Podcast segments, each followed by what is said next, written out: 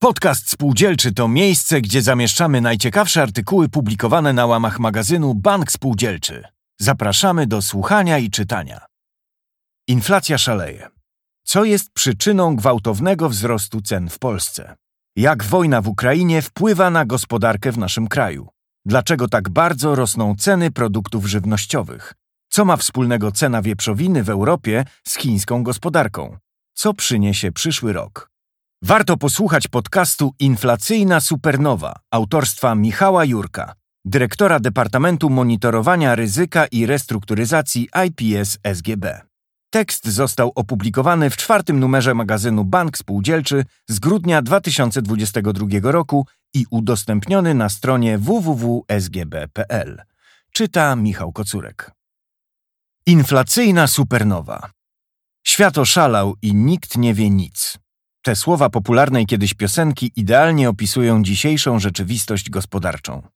Teoretycy i praktycy ekonomii rozkładają ręce, niezdolni do uzgodnienia już nie tylko tego, jak będą się kształtować zjawiska makroekonomiczne w perspektywie nadchodzących miesięcy, ale i tygodni, a nawet dni.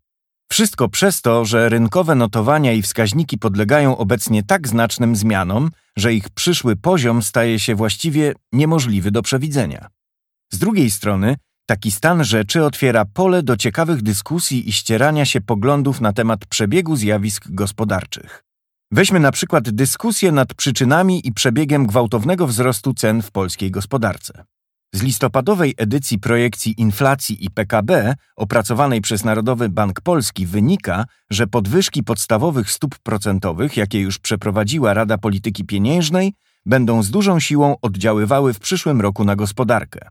Spowoduje to, że szczyt inflacji mierzonej wskaźnikiem CPI przypadnie na pierwsze miesiące 2023 roku, a począwszy od marca przyszłego roku dynamika cen towarów i usług konsumpcyjnych zacznie silnie spadać. Na koniec 2023 roku wskaźnik CPI ma być już jednocyfrowy. Czy tak się stanie, przekonamy się w przyszłym roku. Można jednak już teraz wskazać na czynniki ryzyka dla tak określonej projekcji. Pierwszym z nich jest sytuacja na rynku żywnościowym.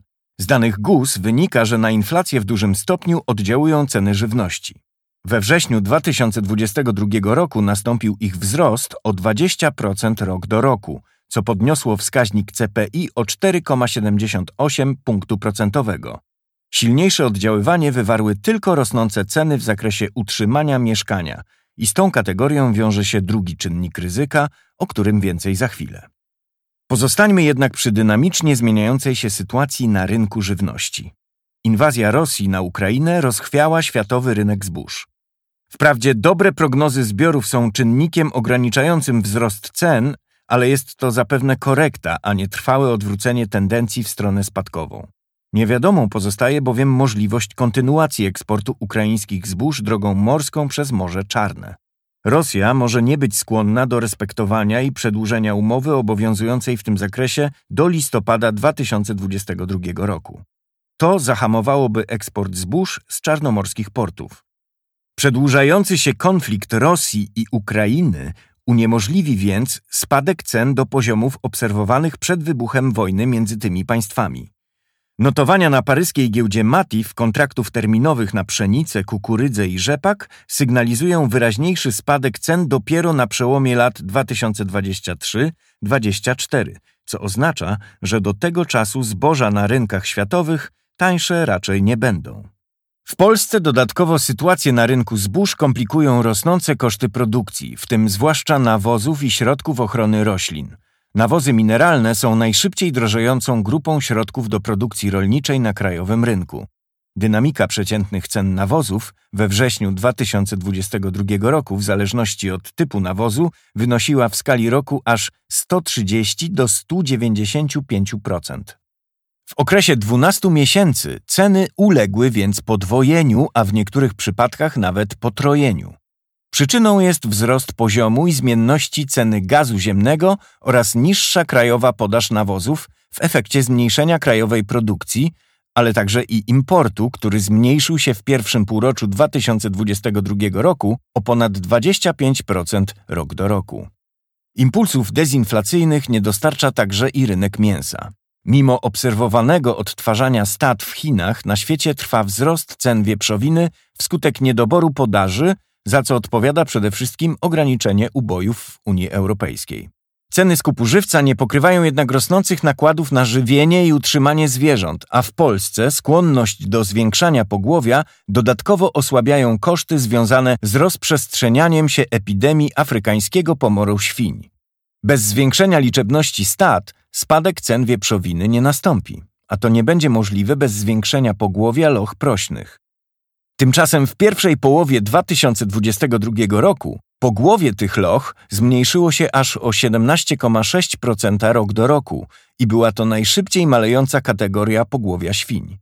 To zaś zapowiada dalszą redukcję krajowej podaży mięsa wieprzowego i podtrzymanie wysokiej dynamiki jego cen.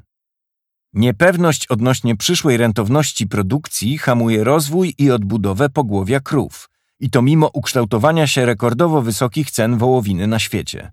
Dane dotyczące pogłowia wskazują na ograniczony potencjał do wzrostu produkcji, zwłaszcza w Unii Europejskiej, która znajduje się w stagnacji wskutek wysokich kosztów pasz. Unijne stada bydła są obecnie najmniejsze od ponad 20 lat, a za spadek odpowiada redukcja pogłowia w dwóch największych krajach produkujących mięso wołowe we Francji i w Niemczech. W tej sytuacji nie dziwi, że notowania kontraktów na żywiec wołowy na giełdzie w Chicago wskazują na dalszy wzrost cen tego mięsa w kolejnych miesiącach. Dodatkowo na polskim rynku rosnące ceny wołowiny i wieprzowiny skłaniają klientów do poszukiwania tańszego zamiennika w postaci mięsa drobiowego, a to powoduje, a jakżeby inaczej, wzrost cen drobiu. Według stanu na koniec września 2022 roku w skali roku w Polsce cena tuszek kurcząt wzrosła o ponad 30%, a indyków niespełna o 80%. Tendencja ta nie osłabnie i to mimo bezprecedensowego wzrostu produkcji drobiu. Już w maju 2022 roku w Polsce odnotowano 128 milionów sztuk jednodniowych brojlerów, najwięcej w historii. Proinflacyjnie oddziaływać będą jednak wysokie ceny pasz i rosnące koszty energii. Część polskich producentów może ograniczyć produkcję zimą, jako że zagrożone są dostawy paliw grzewczych, co może ograniczyć dostępność drobiu i jaj. Biorąc pod uwagę przedstawione tendencje, trudno oczekiwać szybkiego wyhamowania dynamiki cen produktów rolnych w Polsce. Ceny skupu tych produktów jeszcze we wrześniu 2022 roku wzrosły o 2,2% miesiąc do miesiąca i aż o 58,8% rok do roku. Oba odczyty były wyższe niż miesiąc temu. Rosną również ceny w przemyśle, co jest efektem wyższych cen paliw i energii. Dynamika cen produkcji sprzedanej przemysłu we wrześniu 2020 roku wyniosła już 24,6% rok do roku i 0,2% miesiąc do miesiąca. W skali miesiąca największą dynamikę cen odnotowano w sekcji górnictwo i wydobycie o 4,6% miesiąc do miesiąca, co wiąże się z szybkim wzrostem cen węgla. Natomiast w całym przetwórstwie przemysłowym ceny wzrosły o 0,4% miesiąc do miesiąca, a największy wzrost nastąpił w produkcji chemikaliów i wyrobów chemicznych o 1,8% miesiąc do miesiąca, która to kategoria mieści w sobie również wspomniane już nawozy. Ale drastyczny wzrost cen na rynku gazu ziemnego jego cena w listopadowych kontraktach terminowych na duńskiej giełdzie była wyższa o około 75% rok do roku, a notowania kontraktów na kolejne 12 miesięcy wskazują na stabilizację tego bardzo wysokiego poziomu cen. Oddziałuje nie tylko na wyższe koszty produkcji mocznika i amoniaku, ale pośrednio poprzez wyższe koszty wodoru, energii elektrycznej i produkcji pary wodnej, także na koszty wytwarzania innych wyrobów chemicznych – a w konsekwencji także i na koszty produkcji w całym przetwórstwie przemysłowym. Co gorsza, na koszty te, a w konsekwencji także i na dalszy wzrost cen wyrobów gotowych, może wpływać także sytuacja na rynku ropy naftowej. Wprawdzie spodziewane osłabienie koniunktury gospodarczej na świecie wywoła spadek popytu na ropę, jednak nie można przeoczyć zjawisk, które mogą powstrzymać spadek cen na tym rynku. Po pierwsze, członkowie grupy zrzeszającej i stowarzyszającej kraje wydobywające i eksportujące ropę naftową OPEC, zadecydowali o ograniczeniu wydobycia o 2 miliony baryłek ropy dziennie od 1 listopada 2022 roku, ograniczając podaż. Po drugie, coraz silniejsze są spekulacje, że chińskie władze odstąpią od polityki zero COVID i rozluźnią restrykcyjne ograniczenia sanitarne, co zapewni impuls rozwojowy dla chińskiej gospodarki i doprowadzi do wzrostu popytu na ropę. Przyszły rok przyniesie wyraźnie i trwale wyższe ceny żywności, paliw i energii. W takich warunkach, aby spełniły się prognozy z projekcji inflacyjnej NBP, impuls dezinflacyjny musiałby pochodzić ze strony czynników wewnętrznych, krajowych, tych właśnie, na które przede wszystkim oddziałuje polityka pieniężna. By tak się stało, konieczne jest znaczące obniżenie zagregowanego popytu, warunkiem sine qua non, którego byłoby wygaszenie rządowych tarcz antyinflacyjnych i programów osłonowych. Do tego musiałoby nastąpić silne obniżenie popytu zewnętrznego na polski eksport ze strony głównych odbiorców, czyli przede wszystkim krajów Unii Europejskiej. Taka kombinacja zdarzeń zewnętrznych i wewnętrznych nie jest rzecz jasna niemożliwa, ale musiałaby się wiązać z bardzo gwałtownym pogorszeniem koniunktury i znacznym obniżeniem tempa wzrostu gospodarczego.